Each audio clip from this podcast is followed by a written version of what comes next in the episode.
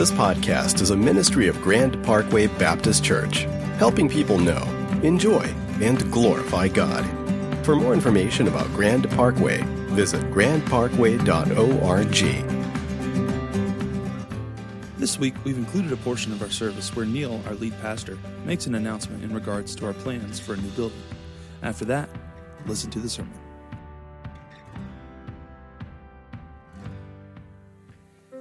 Amen. I want you to realize today, uh, I think most of you realize this, some of you may not, that, uh, that when we talk about the promises of God, that that's not just some things that God promised to some people a long time ago to kind of get the ball rolling on this, and now it's kind of like, hey, you're on your own that the promises of God still apply to you.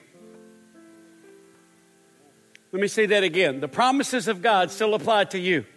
You're not disqualified from that. You're like, well, you know, ooh, there's that one situation or there's this addictive habit that I have. The promises of God stand unchanged outside the context of your present situation or circumstance. They don't go up and down. They're not more true or less true based on how you live your life. They're just true. They're unchanging. This past week, uh, many of us in our church, we, uh, uh, if you're visiting today, uh, you're sitting, you're standing right now around some of the most authentic people you'll ever meet. Some of us were reading the 37th Psalm uh, out loud every morning and every night, just kind of remind ourselves. Uh, I took a pen and just started underlining all the verbs: fret not, wait, keep, all these kind of things, because God says, "Hey, I'm faithful." The issue of faithfulness ain't on my side of the fence here, Skippy. It's on your side of the fence because God says, I'm faithful and I'm always going to be faithful. We've gathered together today to worship and, and think about a faithful God. Do you realize that today? And so, if you're faithless, there, uh, there, there's good news for you. This doesn't depend on your behavior. And I'm not minimizing your behavior. We're going to read from the Bible here in a few minutes about a lady that absolutely put it in the ditch. And the promises of God still applied to her. So, you're in a good place today. Do me a favor, if you would, before you sit down. I want you to just kind of look around. We'll bring the house lights up just a, just a smidge. I want you to look around and greet just a few people. Uh, Teresa's going to play us some browsing music. We just want to welcome each other to worship today. So y'all will feel at home. There you go. All right, do me a favor, if you would, and find your way back to your seat. Uh, unhand the visitors, leave them alone.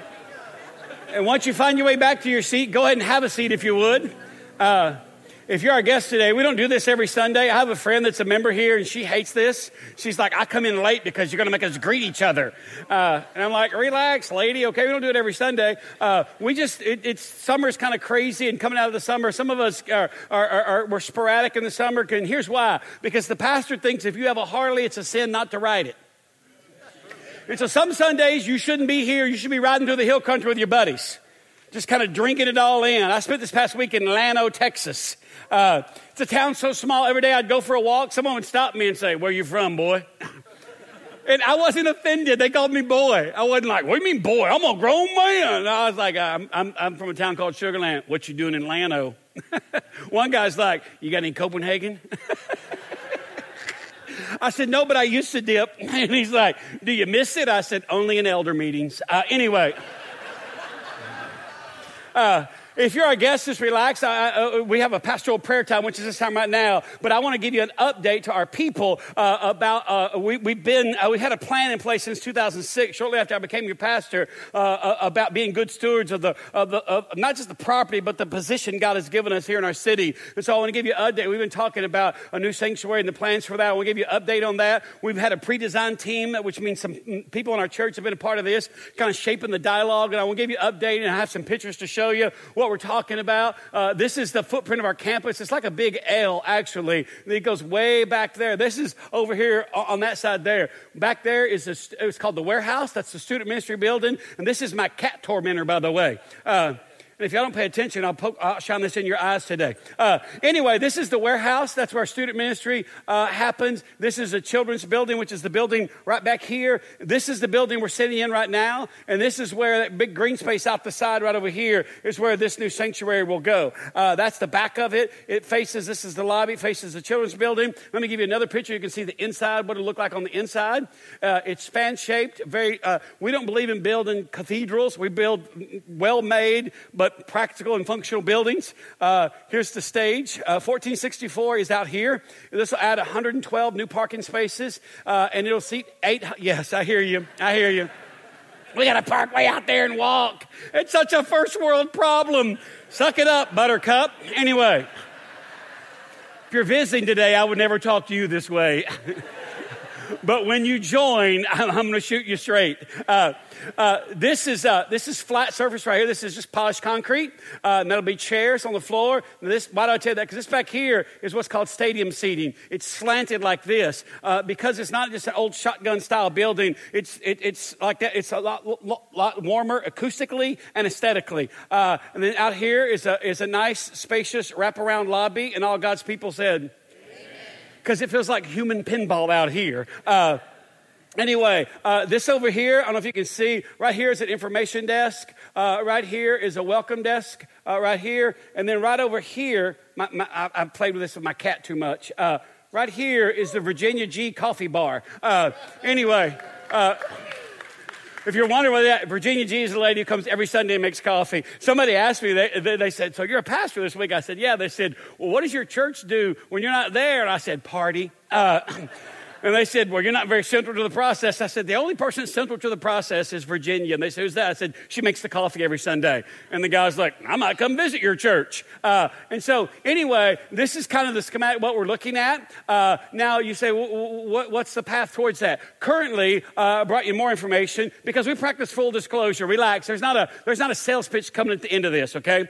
Uh, currently, we owe $2.1 million. We believe in manageable debt, not crippling debt. We do not do the Field of Dreams model model. If we build it, they will come and help us pay for it. Uh, we don't do that. And so uh, we need to pay down about half of this, at least half of this, so we can take that step uh, in the most fiscally prudent uh, and responsible manner. Uh, and so what we do, we do not do capital stewardship campaigns. If you may have heard that phrase. You may have been in church where you sign a pledge card and all that. We do not disparage churches that do that. The reason we don't do it is that we have to, all of a sudden, we have to know what you give. And what you give is none of my business.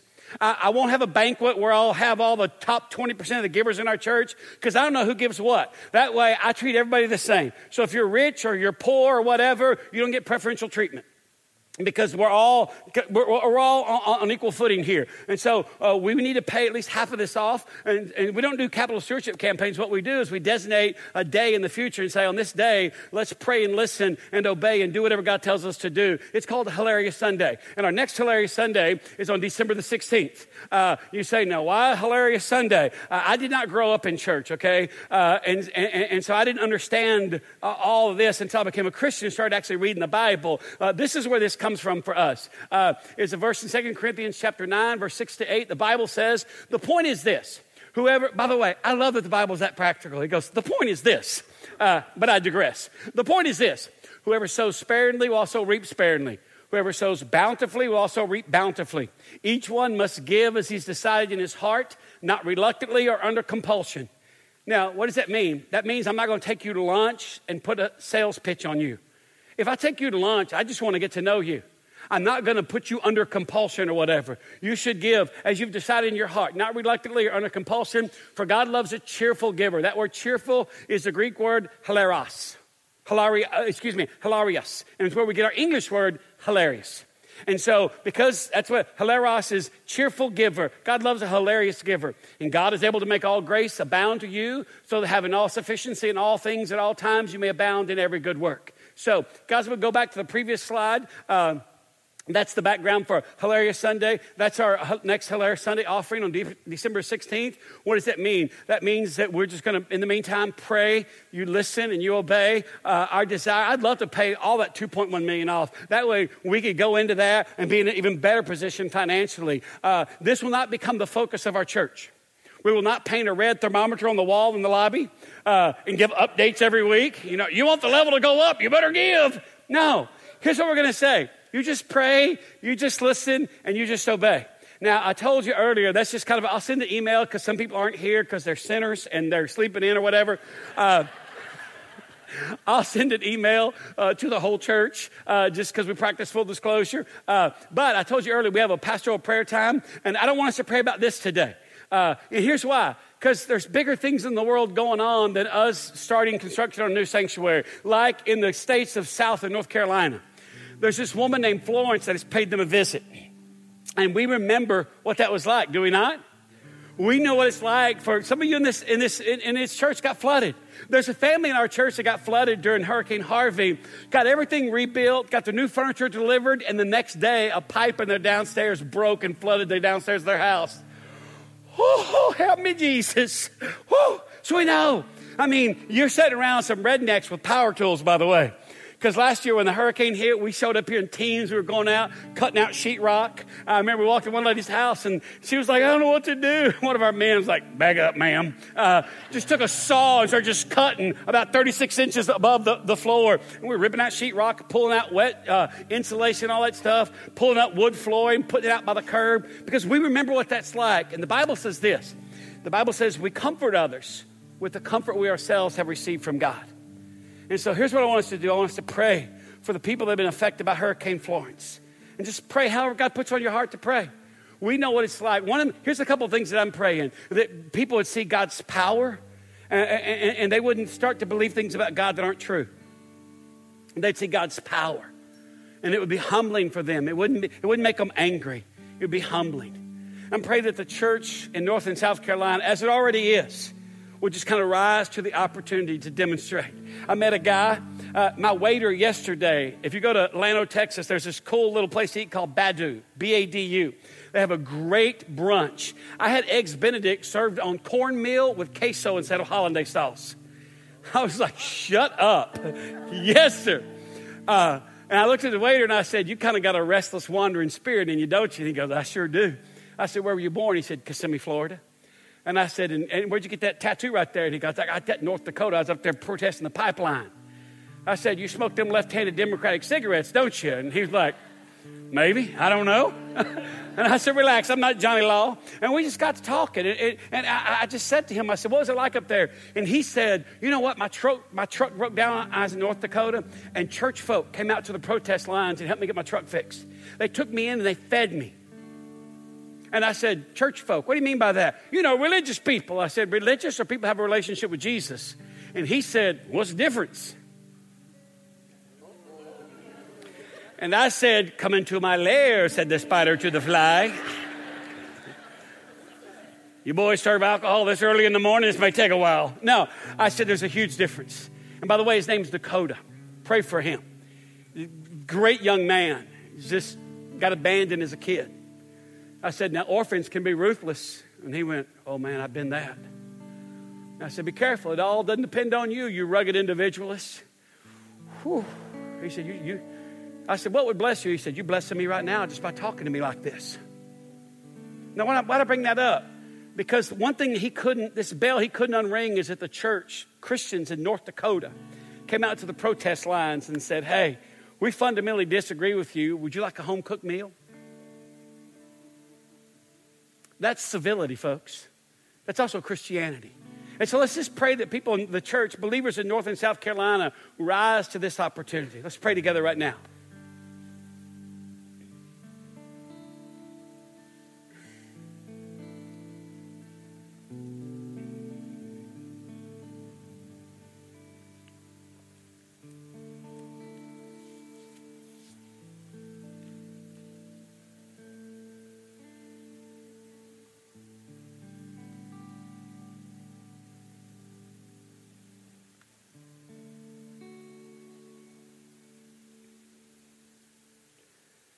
Father, we uh, want to lift up our friends in, in the Carolinas that have been hit by this hurricane. People have lost loved ones. We remember what that's like. Uh, some of us, uh, uh, it got close. Water came up to the front porch. Some of it flooded the street. Some of us were overwhelmed. We had three feet of water in our house. So we know what it's like for strangers to show up and just, just be Jesus with skin on. So we pray for, for Christians in the Carolinas to rise up and be the body of Christ. We don't need a, we don't need a bunch of chucks and trucks from Texas to show up and try to do what they, uh, what, what they can do. Uh, we pray for them. Uh, God, we bless them. We pray you protect people from believing things about you that aren't true. You're not mean and maniacal and out to get people. No, no, no. It's just your, your, your power's greater than ours. The Bible says that you keep winds in your storehouses. So you have a storehouse so big that Hurricane Florence can be kind of in, in that climate controlled storage facility. That's how big you are. And so, Lord, we want to be humbled by that, not mad at that. We want to be humbled by that and cause things like that to, to make us ponder and think about you and what you're really like. Holy Spirit, lead us into the truth today. Say something that has our name on it, we pray. We pray it in Jesus' name. And everyone said, Amen. Amen. If you're our guest, again, thanks for looking into a new church. Just be yourself here today. Uh, uh, we're going to sing a few more songs, and I'm going to come back and I'm preaching through the Gospel of John. And we're just going to pick it up where we left off last time, and we'll just go from there. We may sing some songs you've never heard before or you don't know the words to. Look at me. That doesn't mean you're dumb. It doesn't mean you're unspiritual or you, or you shouldn't be here. No, it just means, hey, you keep coming and you'll learn some of the songs and you'll find yourself kind of humming some of those and thinking about them. And we'll end our service with a great country song today because God loves country music. Amen? That's all I got. Amen. Let's pray together. Oh, Lord Jesus, when we sing songs like that, we're not saying uh, we want to be narrow minded. We're saying that you have a better way of doing life uh, you said uh, to people, because you're a straight shooter and a square dealer, you said to people, hey, broad is the path that leads to destruction, and many there be that find it, but narrow is the way that leads to life, and few there be that go between. We want to be those people that go between. Uh, again, not being narrow minded. We want to be the most gracious, generous, juiciest people anybody knows. So when they get around us, it's harder to be an atheist than it was before they met us. Uh, not because we're special, just because we're, we're, pe- we're the people of God. Uh, we're Christians. Uh, we're the most winsome, liberated cat they've ever met, God. And it creates in them a desire to know more about you. That's why we exist. That's why we breathe. Not to pay down the visa so we get more stuff, uh, not to go on more vacations. Nothing wrong with any of that kind of stuff. But it's not the reason we're breathing. Remind us why we're breathing today and do so from the Bible, we ask in Jesus' name. And everyone said, Amen. You can have a seat. If you got a Bible, I invite you to take it, open up to John chapter 8. If you don't have a Bible, there's one on your row. I'm on page 894. Page 894. And today, I want to talk to you about the beauty of law and gospel the beauty of law and gospel. And you say, what do you mean, law and gospel? Here's what I mean. When you think of law, think of the rules, think of the Old Testament. That's what most people think about it. The beauty of law and gospel. Law is the Old Testament. Uh, gospel is the word we use in the church a lot, and it literally means good news. And so when you think about the good news, most people think about the New Testament, which is Jesus comes. And a lot of people, I've had people say to me, I don't like, oh, God in the Old Testament. He seems like he's mad, but I like Jesus in the New Testament because he's really nice. And well, here's what I would say to that they're the same person.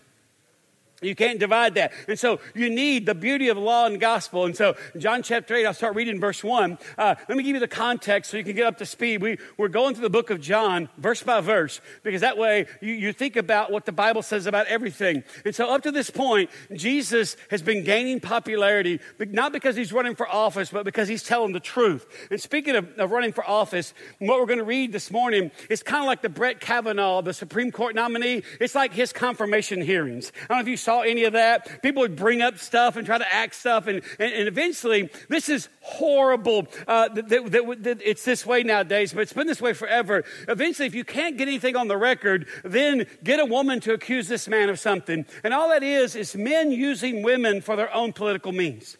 And by the way, that didn't start with the political nomination to the Supreme Court. That goes way back in the Bible. Because what we're going to read about is, is the Pharisees, they were kind of like the religious police of the day. They hated Jesus, okay? Because when the people heard Jesus talk, all the people said, I don't want to listen to you guys anymore. I want to listen to this guy talk. And so everyone was gathering to listen to him, and they're like, we've got to do something about this. And so they couldn't do anything. They couldn't come up with a way to contradict what Jesus was saying, so they set up a trap for him. And that's what we're going to read about. They try to pin Jesus down in front of God and everybody and get him to incriminate himself. This is the way the Bible says it. John chapter 8, verse 1. They went each to his own house, but Jesus went to the Mount of Olives. Early in the morning, he came again to the temple, and all the people came to him, and he sat down and he taught them. The scribes and the Pharisees brought a woman who had been caught in adultery, and placing her in the midst, they said to him, Teacher, this woman has been caught in the act of adultery. Now, in the law, Moses commanded us to stone such women. What do you say? This they said to test him, that they might have some charge to bring against him. And Jesus bent down and wrote with his finger on the ground. And as they continued to ask him, he stood up and he said to them, Let him who is without sin among you be the first to throw a stone at her. And once more he bent down and wrote on the ground. But when they heard it, they went away one by one, beginning with the older ones, and Jesus was left alone with the woman standing before him. Jesus stood up and said to her, Woman, where are they? Has no one condemned you? She said, No, no one, Lord. And Jesus said, Neither do I condemn you. Go. And from now on, sin no more. What do I mean when I say the beauty of the law and the gospel? I want to, here's what I want to do this morning. I want to make three points right out of the Bible. I want to point to three things in the Bible, and then I want to give you four or five questions just to kind of reflectively think about. And the first point I want to make is simply this, is that Jesus upholds the law. Jesus upholds the law. You say, what do you mean? In verse 5, this is kind of where they start. They say, Now in the law, Moses commanded us to stone such women. Now they've invoked two sacred things in, in New Testament time the law uh, uh of God, uh, I mean, the Old Testament, Genesis, Exodus, Leviticus, Numbers, Deuteronomy, the law, and Moses. It's like a Republican bringing up Ronald Reagan, okay? If you ever notice that, the closer, anytime someone's running for president, they start quoting Ronald Reagan over and over and over and over. Moses was like that for the, these people. It was kind of like two sacred things in the law, Moses, and in their mind, they're just smiling because they've kind of backed Jesus into a corner. In the law, Moses commanded us to stone such women. So what do you say? They said this to test him. They might have some basis to bring a charge against him. Now, when I say Jesus upholds the law, they start with the law. Now, why is this a big deal? This is a big deal for three reasons. Number one, historically. It's a big deal historically because if Jesus breaks the law, then he's guilty of sin, and therefore he's in need of forgiveness and redemption, just like the rest of us. And so, if Jesus breaks the law, who dies on the cross in, in, in Jesus' place for the sins of Jesus? You got a problem right off the bat.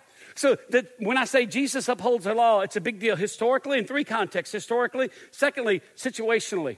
Situationally, because they think they've kind of pinned him down, and now the people will turn on him because if he violates the law and Moses oh, goes against Moses, they're like, oh man, we got you now. Thirdly, the context is currently. Currently, what, what, I mean, we live in a culture that takes one verse out of this passage and builds a worldview around it, and, and it's all the Bible they know, so it applies to everything. Uh, there's most people you meet on the street, they don't know anything about the Bible, but they know two verses. Number one, judge not lest you also be judged. And number two, whoever's without sin, let him be the first to throw a stone. Who am I to judge you? And so I get that, and I get why that universally appeals to people. But here's the problem: you end up with a culture. Now, now think about this. When I when I describe this, there's probably not a culture anywhere in the world that exists like this. But if we're not careful, it it, it will happen. Uh, when you build a worldview on one bi- verse in the Bible taken out of context, what happens is you end up with a culture where nobody is wrong, much less sinning, because who are we to cast a stone at you? So what we have is we're kind of left to slog around in this lukewarm vat of moral neutrality with no real hope of anything ever changing. N- nothing can change. You say, why? Because unless there's an objective standard by which we evaluate right and wrong, everything's subjective. It's subject to my opinions, my whims, my appetites. It's subject to your opinions, whims, appetites, preferences. And so what happens is, is you have no law and you do what happens in the Bible when the people said, hey, there was, th- th- there was no fear of God before their eyes. And so what did they do? People did what was right in their own eyes. Now, I don't know if you know of a culture exists anywhere in the world today where this is true where people just kind of do what they want to do, and it's just kind of like, hey, whatever. I mean, when this woman swiped right on Tinder, she never knew it would end up here. She is just like, holy crow, what has happened? One minute I'm in the act of adultery. Next minute, by the way, it was in the act. The literal translation for the Greek was woman, Jesus, we caught this woman in the act of adultery. So best we can tell, she has no clothes, a bed sheet, or she is at best scantily clad at the feet of Jesus, and she does not have a leg to stand on. Now, back to Jesus upholding the law. You're like, what, what, what why is that such a big deal? currently in, in, in, our context. Here's why. Be, because unless we have some objective standard that's outside of of us and our circumstance and our preferences, whereby which we evaluate and establish what is right and wrong, then you cannot have right and wrong. You can't. If everything is subjective, then no one's wrong. There's no such thing as sin. There's no such thing as law. You don't need any of that if everything is subjective. And we live in a day and age of what I call subjective moral relativism. It's all subject to something and it's all relative. In other words, it all just depends. See, here's if you spool this out, here's where it gets even worse. People are ill prepared for the fate that awaits all of humanity, and that is to stand before a holy God and give an account for how we did compared to the law. Now, most people read this story about this woman caught in adultery and about these mean religious people and how Jesus was so cool. And Jesus said, Hey, it's cool. Uh, just go your way and sin no more. Uh, uh, and they miss exactly what, what is being said here because here's what happens in our mind. We kind of read the story and we go, I hate mean spirited religious people. I love kind, compassionate Jesus. I think I'm going to be more like kind, compassionate Jesus. Can I love us enough to say, That's noble, but that ain't you? That ain't you, and that ain't me. You and me are the woman.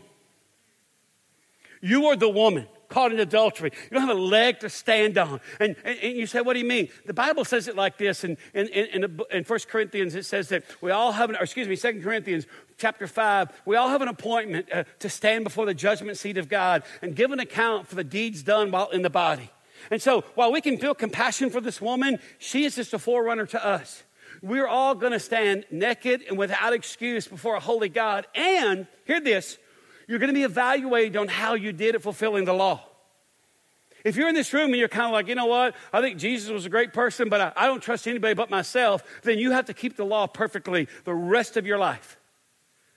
That sounds liberating, but really you, have obligated yourself to a form of, of spiritual bondage. You say, I, I, I, like this. What do you mean he upholds the law? I keep saying he upholds the law. This is what I mean. It's Leviticus chapter 20, verse 10. This is what the Bible says. And look at me. This is in the Bible, okay? Now, anytime you have a conversation in, in, in 2018 about sexual ethics or sexual morality, people run to the book of Leviticus and they pull some obscure reference out of it. Oh, the Bible say you shouldn't wear a blended shirt that has cotton and other fabrics in it. And so the Bible's flawed. We can't trust anything it says about morality, much less immorality, because it says crazy things back here. But when you try to explain to people, hey, here's the context and here's why God told people not to wear blended shirts and things like that, it's not like, hey, that applies today. It applied back then because God's calling his people to come out and be holy and be pure. They're like, oh, I don't want to hear any of that. I just want to be immoral.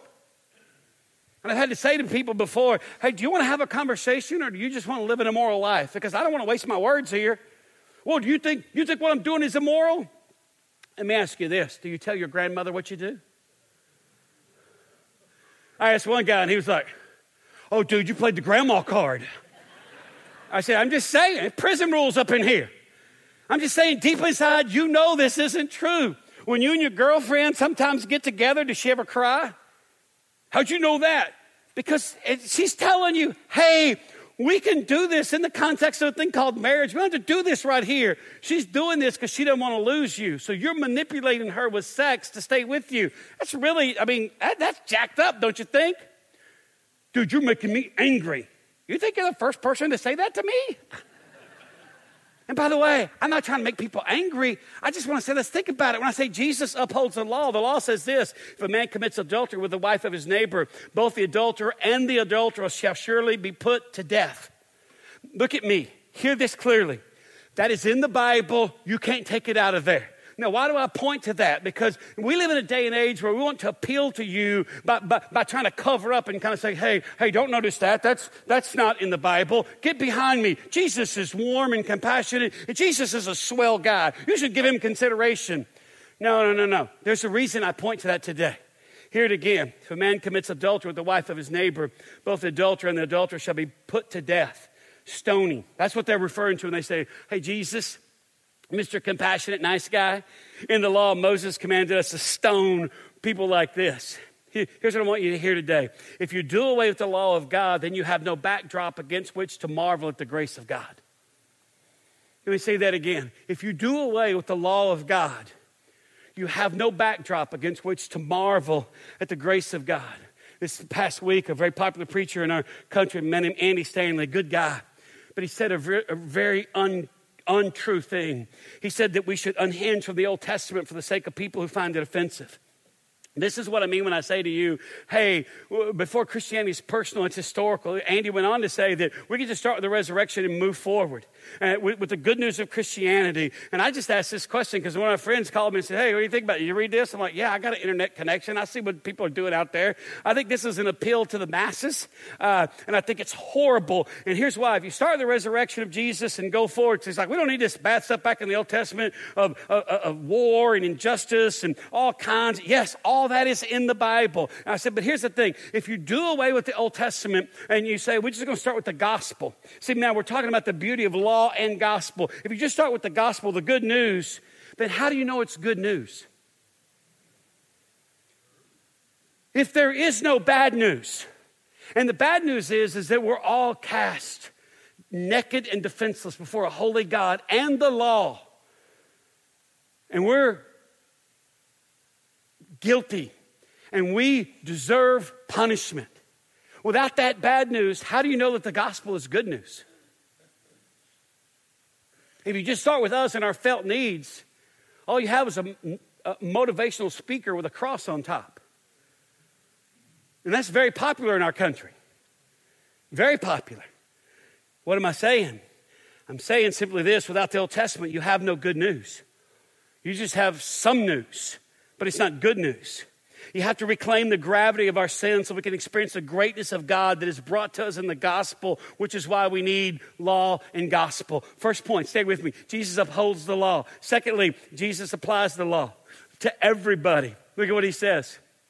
Jesus bent down and wrote with his finger on the ground. And as they continued to ask him, he stood up and said to them, Let him who is without sin among you be the first to throw a stone at her.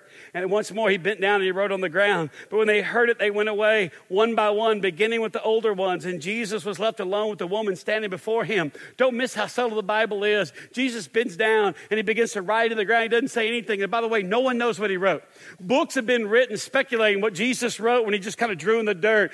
Just, now, the law says that both these people, when I say Jesus upholds the law and he applies the law, here's what I mean. The laws we just read in, in, in Leviticus chapter 20, verse 10 says both the man and the woman should be put to death. And so Jesus is, I think what Jesus is saying is, yeah, let's apply the law, which is why I think, and I'm not being funny here, I just think he just reached down in the dirt and just drew an arrow to the guy she committed adultery with.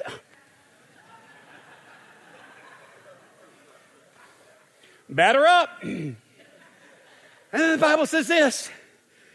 And they, and, and, they left one by one. Hear this the older ones first.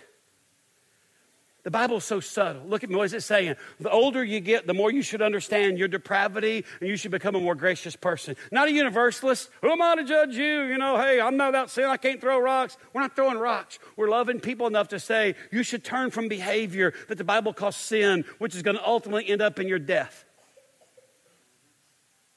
And so, what do I mean? Jesus uh, upholds the law. Jesus applies the law. The Bible, basically, Jesus just kind of saying, hey, where's the guy? Where's the guy? Long before Me Too. Jesus doesn't need a Me Too movement, and I'm not making light of that. He just doesn't need a Me Too movement to inform how he feels about women, ladies. Jesus is like, Are you kidding me? You religious morons set up some scenario where this woman gets caught in the act of adultery. How did you know she was committing adultery if you pervs didn't set it up and watch and then jump out of the closet and go, We got you now? I mean, ask yourself, who watches someone commit adultery? I'll tell you who. Everybody looks at pornography. That's who. So before you kind of go, yeah, most religious person in the Bible, can you believe that? That's what porn is. It's you just watching people commit adultery. So, so long before the internet, I mean, this was going on in the Bible. She's caught in the very act. And Jesus just applies the law to them and everybody else. And most people miss the point and they misapply what Jesus is saying. He is not saying, hey, we're all sinners. God understands. Let's not get crazy and go all legalistic on this woman. I mean, I mean, who hasn't sinned, right? Instead, what Jesus is saying is, hey, you guys right here, right now, you are in sin because you do not want to apply the law. I want to apply the law. So if we're going to stone her, let's stone you too, Mr. Ringleader in charge. And by the way, this is not a statement about the way God feels about adultery or, adulter- or, or adulterers. It's a statement about how God feels about sin in all its manifestations. So we've got to stop playing identity politics with certain sexual sins in America and saying these people are a protected group and class of people and they deserve special treatment and special rights. No. The Bible doesn't pick on those people any more than the adulterer or the bank robber or the liar or the glutton or the idolater or the prideful person. Sin is, the Bible's against sin in all its manifestations. At this point, let me just inject this. The woman. I mean, can you just imagine when her day started? And she just thought, oh, I got a little Tinder invite. Whoops, swipe right, yeah. The next thing you know, she's just kind of at the feet of Jesus without a leg to stand on. Kind of like, uh, uh, how about a sheet here? Help me out here. Anybody? Best we could tell, she was cowering in the fetal position, waiting for the rocks to come raining down on her from religious, mean spirited religious people. Why do I say that? Here's why. Look at me. This is both her worst day and her best day. Why? Because she doesn't have anywhere to hide. That's why it's her worst day. It's her best day because once you realize that God already knows, you don't, there's not anything that, there's not, not any need to hide. So she has a leg up on all of us because she's like, I tried to keep it on the down low, and my sin has found me out. So Jesus upholds the law. They, they come at him in the name of the law. He upholds the law. He applies the law. They drop their rocks and they split, and the woman's left there, and then Jesus fulfills the law. Hear this. Jesus stood up, verse 10, and said to her, Woman, where are they? Has no one condemned you? By the way, when he says woman, he doesn't say it like we say it sometimes, men, when we're kidding our wives. Hey, woman, is my supper ready?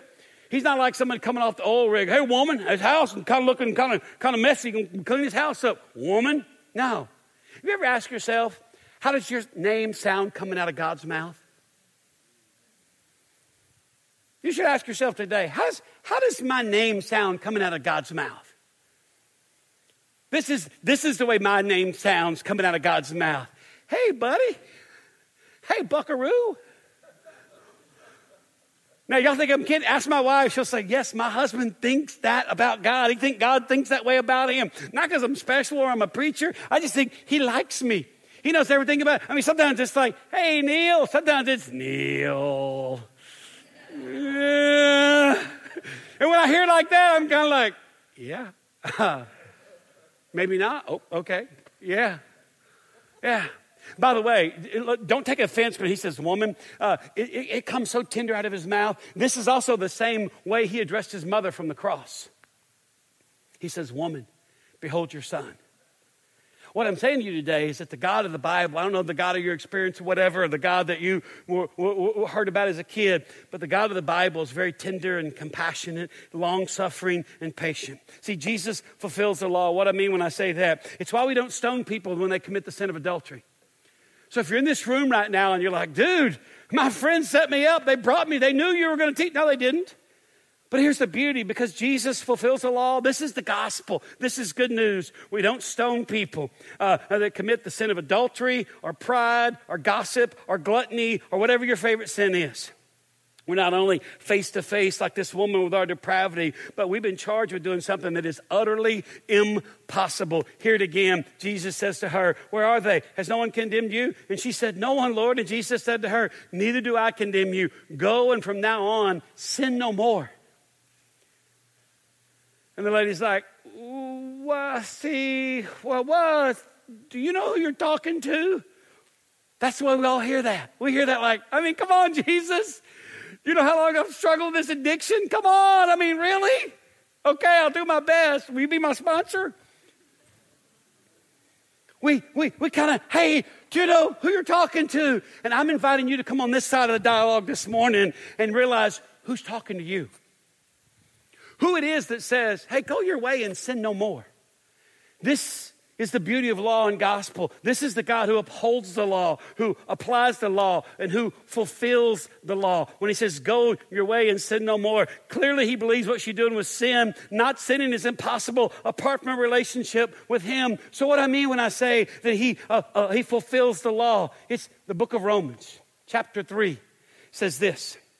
But now, the righteousness of God has been manifest apart from the law. Let me just say this those two words, but now. See, if you don't have a then, the Old Testament, the bad news that we've all sinned and fallen short, established in history over, uh, over thousands of years, you don't have a but now. But now, the righteousness of God has been manifested apart from the law. Although the law and the prophets, that's the Old Testament, bear witness to it. For the righteousness of God through faith in Jesus Christ for all who believe. For there's no distinction. For all have sinned and fall short of the glory of God. When he says there's no distinction for all of sin and fall short of the glory of God, what God in the Bible is saying is that I'm no better than you. You say, well, you haven't committed sins like that, have you? No, I've never, I've never committed the sin of adultery. I haven't. But that doesn't mean I'm better than you. We've all sinned. There's no distinction. You've all sinned and fall short of the glory of God and are justified. Here's the part we don't talk about enough. We use that first part like a club to beat people into submission. And the Bible goes on, same sentence, no period. After we all sin and fall short of the glory of God, comma, and are justified by his grace as a gift through the redemption that is in Christ Jesus, whom God put forward as a propitiation by his blood to be received by faith. And this was to show God's righteousness because in his divine forbearance, he has passed over former sins. It was to show his righteousness at the present time so that he might be just and the justifier of the one who has faith in Jesus. So Jesus says to the woman, Hey, neither do I condemn you. Go and from now on, sin no more. What he's really saying is, Hey, you got faith in me? You willing to have faith in me? You willing to stop trying to put faith in yourself and these, these, these, these guilty uh, conversations you have with yourself where you say, I'm going to stop. This is wrong. I'm not going to do this anymore. I know this is wrong. I was raised better. I know different. Blah, blah, blah, blah, blah, blah, blah. You have faith in yourself. We all pull out something. Everybody pulls out something to kind of disqualify themselves from the gospel, to say, yeah, but you know, here's this thing back in 1986. Did you know I did that? And I just say to that, I just point you back to Romans chapter 3, verses 21 to 26. And the Bible says that we've all sinned and fall short of the glory of God, and we're justified by His grace as a gift through the redemption that is in Christ Jesus, whom God put forward as a propitiation, as a wrath atoning sacrifice by His blood whom God put forward. So here's what I'm saying. Look at me and we'll be done this morning. Whatever you put forward to say, yeah, but here's this thing from that trip to Cancun that no one knows about. I was on business and oh man, whoo. God just kind of says, I play this trump card called Jesus. I put Jesus forward. I get that. I get that. Well, what am I saying? I'm saying you can only be justified by a just God, a God who takes sin seriously and does something about it, which is why Jesus can say to this woman and to you and me as well go your way and sin no more. Stop allowing yourself to be manipulated and used by men. That's not why I created you. Sin no more. And if you just hear that through the lens of you, you're like, well, fat chance, I'll try. Okay, I, I give myself two days. And I'm just saying, come over here and see it out of the, and hear it out of the tender mouth of an all-knowing God. And by the way, this Jesus knows he's going to die for that woman and that sin. And he's saying to her, Hey, you willing to have faith in me? You willing to stop acting like this all depends on you? Or are you willing just to bask in the beauty of law and gospel that come together? Let's pray together.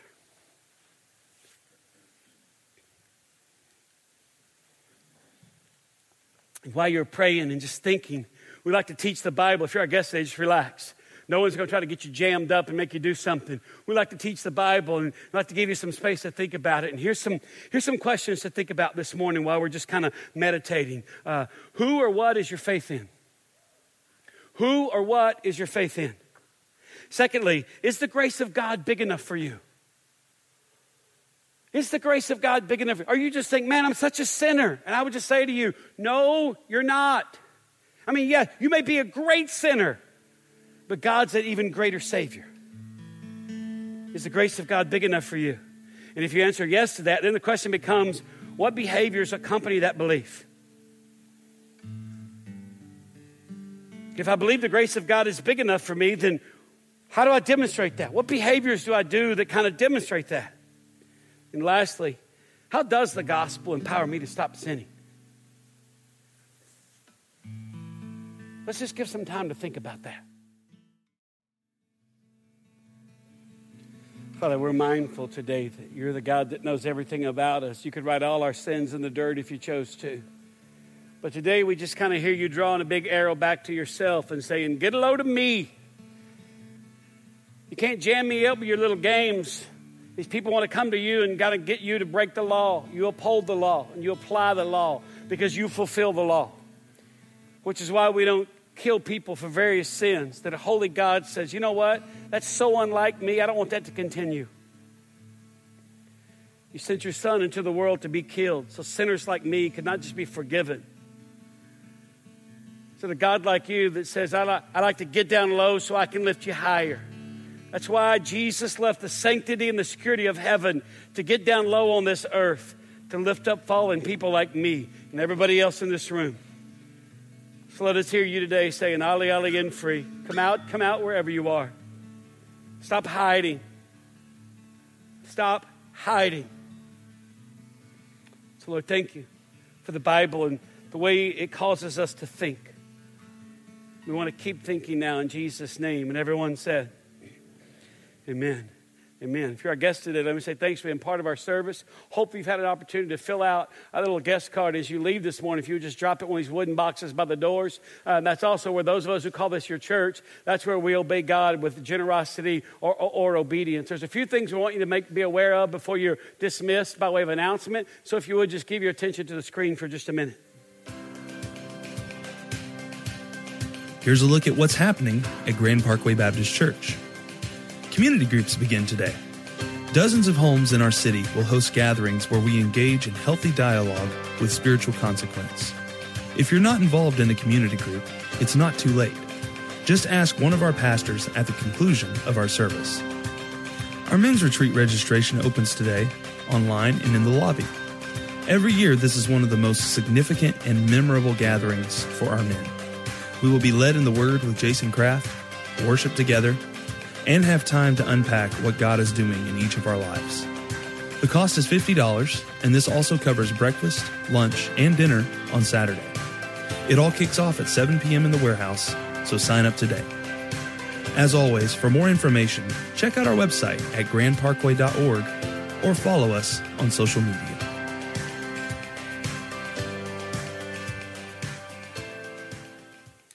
As I said, the registration opens today for the men's retreat. Uh, by the way of reminder, we're not going off like we have in the past. We're doing it here in town because we want to get more men involved. Uh, we're going to meet in the warehouse back here on Friday night, Saturday morning, and then Saturday night. Uh, and so, men, we'd love you to come and be a part of that. You get to sleep in your own bed. You get to be around other men. And by the way, our retreat speaker is not going to talk about, you know, what a bad father you are and how should be be- you should be a better husband and blah, blah, blah.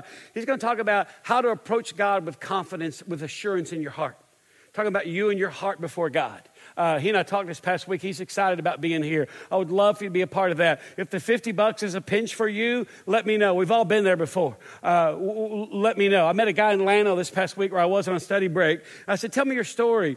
He said, Oh, I lost everything. I said, You're a very gracious man. How'd you get this way? He said, I went flat broke. And I said, Now I'm interested. He said, I lost everything, Neil, and I was in the mortgage business in 2008. And so I would pray and ask God for $20 so I could get gas money to drive to work in Austin.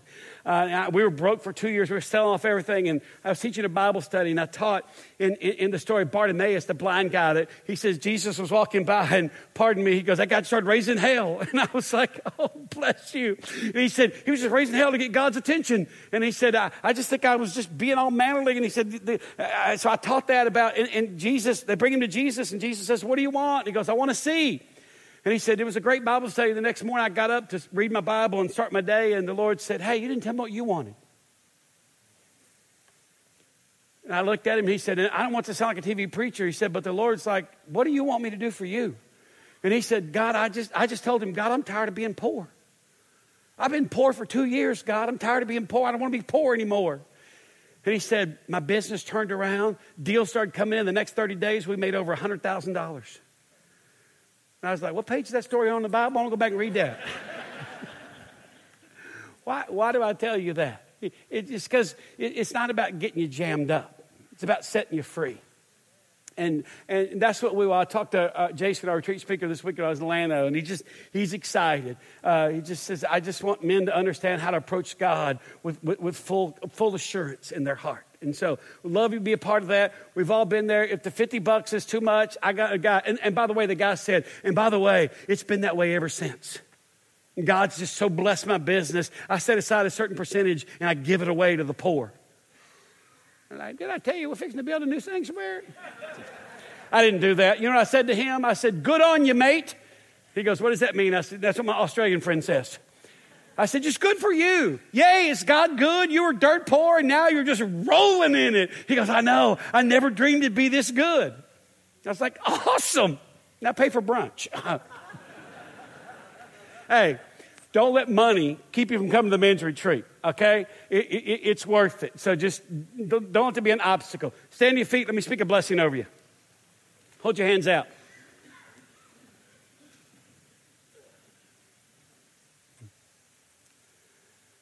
Your God is a God of incarnation, which is a big religious word that means God left heaven, put on flesh and bones, and came to earth. And this is why He did it, so He could get down low and lift you higher. Depart now and live in that exalted, created state and space that God made for you. In the name of the Father, and the Son, and the Holy Spirit.